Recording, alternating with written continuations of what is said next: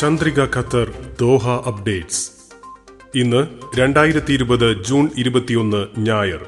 Chandrika Qatar Doha അപ്ഡേറ്റ്സിലേക്ക് സ്വാഗതം. പ്രധാന വാർത്തകൾ. തൊഴിലാളികളുടെ വേതന വിഷയത്തിൽ ഖത്തറിൽ നിന്ന് വിശദീകരണം തേടിയെന്ന റിപ്പോർട്ട് തള്ളി പാകിസ്ഥാൻ. വന്ദേ ഭാരത് മിഷൻ അറുന്നൂറ്റിയൊൻപത് പേർ കൂടി നാട്ടിലേക്ക് മടങ്ങി. ഖത്തറിൽ ഇന്ന് നാല് കോവിഡ് മരണം കൂടി. എണ്ണൂറ്റി എൺപത്തിയൊന്ന് പുതിയ രോഗികൾ. പള്ളികൾ കർശന കോവിഡ് മാർഗനിർദ്ദേശങ്ങൾ പാലിക്കണമെന്ന് ആരോഗ്യ മന്ത്രാലയം. ജപ്തി ചെയ്ത വാഹനങ്ങൾ തിരിച്ചെടുക്കാൻ ഉടമകൾക്ക് അവസരം. അജയാൽ ഫിലിം ഫെസ്റ്റിവൽ നവംബറിൽ അപേക്ഷകൾ ക്ഷണിച്ചു. പ്രവാസി കോർഡിനേഷൻ കമ്മിറ്റി കേരളത്തിലേക്ക് സൗജന്യ വിമാനയാത്ര സംഘടിപ്പിക്കുന്നു. അർഹരായവർക്ക് ഇന്ന് വിളിക്കാം. കോഴിക്കോട് കല്ലായി സ്വദേശിനി ദോഹയിൽ നിര്യാതയായി. വാർത്തകൾ വിശദമായി. ലോകകപ്പ് സ്റ്റേഡിയം നിർമ്മാണം കമ്പനിയിൽ ജോലി ചെയ്യുന്ന എഴുന്നൂറ് പാകിസ്ഥാൻ തൊഴിലാളികൾക്ക് വേതനം നൽകിയില്ലെന്ന കാരണത്താൽ പാകിസ്ഥാൻ ഖത്തറിൽ നിന്ന് വിശദീകരണം തേടിയതായുള്ള മാധ്യമ റിപ്പോർട്ടുകൾ പാകിസ്ഥാൻ തള്ളി. ഫിഫ ലോകകപ്പ് സ്റ്റേഡിയങ്ങളുമായി ബന്ധപ്പെട്ട പാകിസ്ഥാൻ തൊഴിലാളികളുടെ വേതന പ്രശ്നത്തെക്കുറിച്ച് തനിക്കറിവില്ലെന്നും അതേസമയം തൊഴിലാളികൾക്ക് വേതനം ലഭിക്കാത്തതുമായി ബന്ധപ്പെട്ട് ചെറിയ ചില പരാതികളുണ്ടെന്നും ഖത്തറിലെ പാകിസ്ഥാൻ അംബാസഡർ സയ്യിദ് അഹസൻ റാസ ഷാ പറഞ്ഞു. തനിക്ക് ലഭിച്ച പരാതികൾ സ്റ്റേഡിയം ജോലിയുമായി ബന്ധപ്പെട്ടതല്ലെന്നും ഇവ ഖത്തർ തൊഴിൽ മന്ത്രാലയത്തിന്റെ ശ്രദ്ധയിൽ അപ്പോൾ തന്നെ പെടുത്തിയതായും അദ്ദേഹം പറഞ്ഞു. കോവിഡ് പ്രതിസന്ധിയെ തുടർന്ന് പ്രവാസികളെ മടക്കിക്കൊണ്ടുപോകുന്ന വന്ദേ ഭാരത് മിഷന്റെ ഭാഗമായി ഖത്തറിൽ നിന്നും ഇന്ത്യയിലേക്ക് പതിനഞ്ച് കുഞ്ഞുങ്ങൾ ഉൾപ്പെടെ അറുന്നൂറ്റി പേർ കൂടി മടങ്ങി. കൊച്ചി അഹമ്മദാബാദ് കൊൽക്കത്ത വഴി ഭുവനേശ്വർ എന്നിവിടങ്ങളിലേക്കായിരുന്നു ഇന്നലത്തെ സർവീസുകൾ. വന്ദേ ഭാരത് മിഷനിൽ ഇന്ന് മധുരയിലേക്ക് ഒരു സർവീസ് മാത്രമാണുള്ളത്.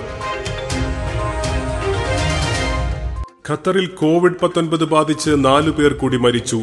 മുപ്പത്തിയേഴ് അൻപത്തിയഞ്ച് അറുപത്തിയൊന്ന് അറുപത്തിയൊൻപത് വയസ്സ് വീതം പ്രായമുള്ളവരാണ് മരിച്ചത്. ഇവർ തീവ്ര പരിചരണ വിഭാഗത്തിൽ ചികിത്സയിലായിരുന്നു. ഇതോടെ ഖത്തറിൽ കോവിഡ് മരണം തൊണ്ണൂറ്റിയെട്ടായി. നേരത്തെ ഒരു സ്വദേശി ഉൾപ്പെടെ തൊണ്ണൂറ്റിനാല് പേർ മരണപ്പെട്ടിരുന്നു. എണ്ണൂറ്റി എൺപത്തിയൊന്ന് പേരിൽ പുതിയതായി രോഗം സ്ഥിരീകരിച്ചു. എൺപത്തിയേഴായിരത്തി മുന്നൂറ്റി അറുപത്തിയൊൻപത് പേരിലാണ് ഇതുവരെ രോഗം സ്ഥിരീകരിച്ചത്. തുടർച്ചയായി നാൽപ്പത്തിനാല് ദിവസത്തിന് ശേഷമാണ് ഖത്തറിൽ പ്രതിദിന കോവിഡ് രോഗികളുടെ എണ്ണം ആയിരത്തിൽ താഴെയാകുന്നത്. ആയിരത്തി അഞ്ഞൂറ്റി അൻപത്തിയാറ് പേരാണ് ഇന്ന് രോഗമുക്തരായത്. ഇതുവരെ അറുപത്തിയെട്ടായിരത്തി മുന്നൂറ്റി പത്തൊൻപത് പേർ സുഖം പ്രാപിച്ചു.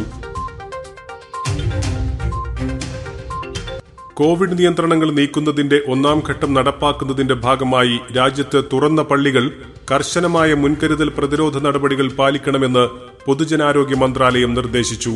പള്ളികളിലെ ജീവനക്കാരുടെയും പ്രാർത്ഥനക്കായി എത്തുന്ന വിശ്വാസികളുടെയും ആരോഗ്യ സുരക്ഷ ഉറപ്പാക്കുന്നതിന്റെ ഭാഗമാണിത്.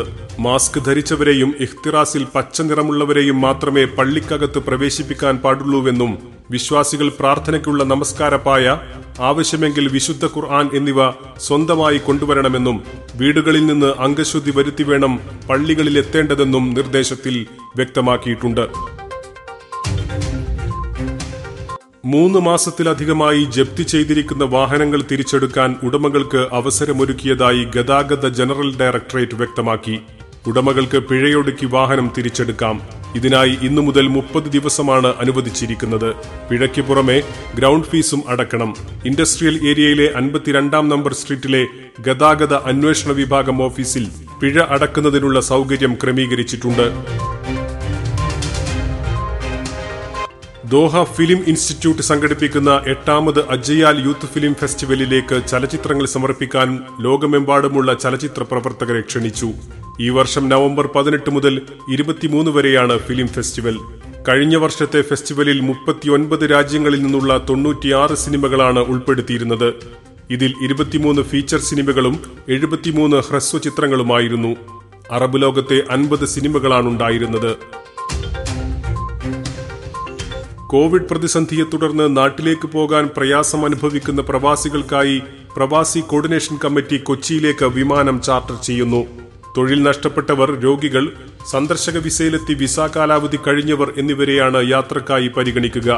K M C C INCAS Sanskriti cultural forum Qatar Indian Islahi centre Indian social forum centre for Indian community Qatar Indian fraternity forum CG Qatar focus Qatar Chaliyar Doha എന്നീ സംഘടനകളും അഭ്യുദയകാംക്ഷികളുമാണ് സംരംഭവുമായി സഹകരിക്കുന്നത്.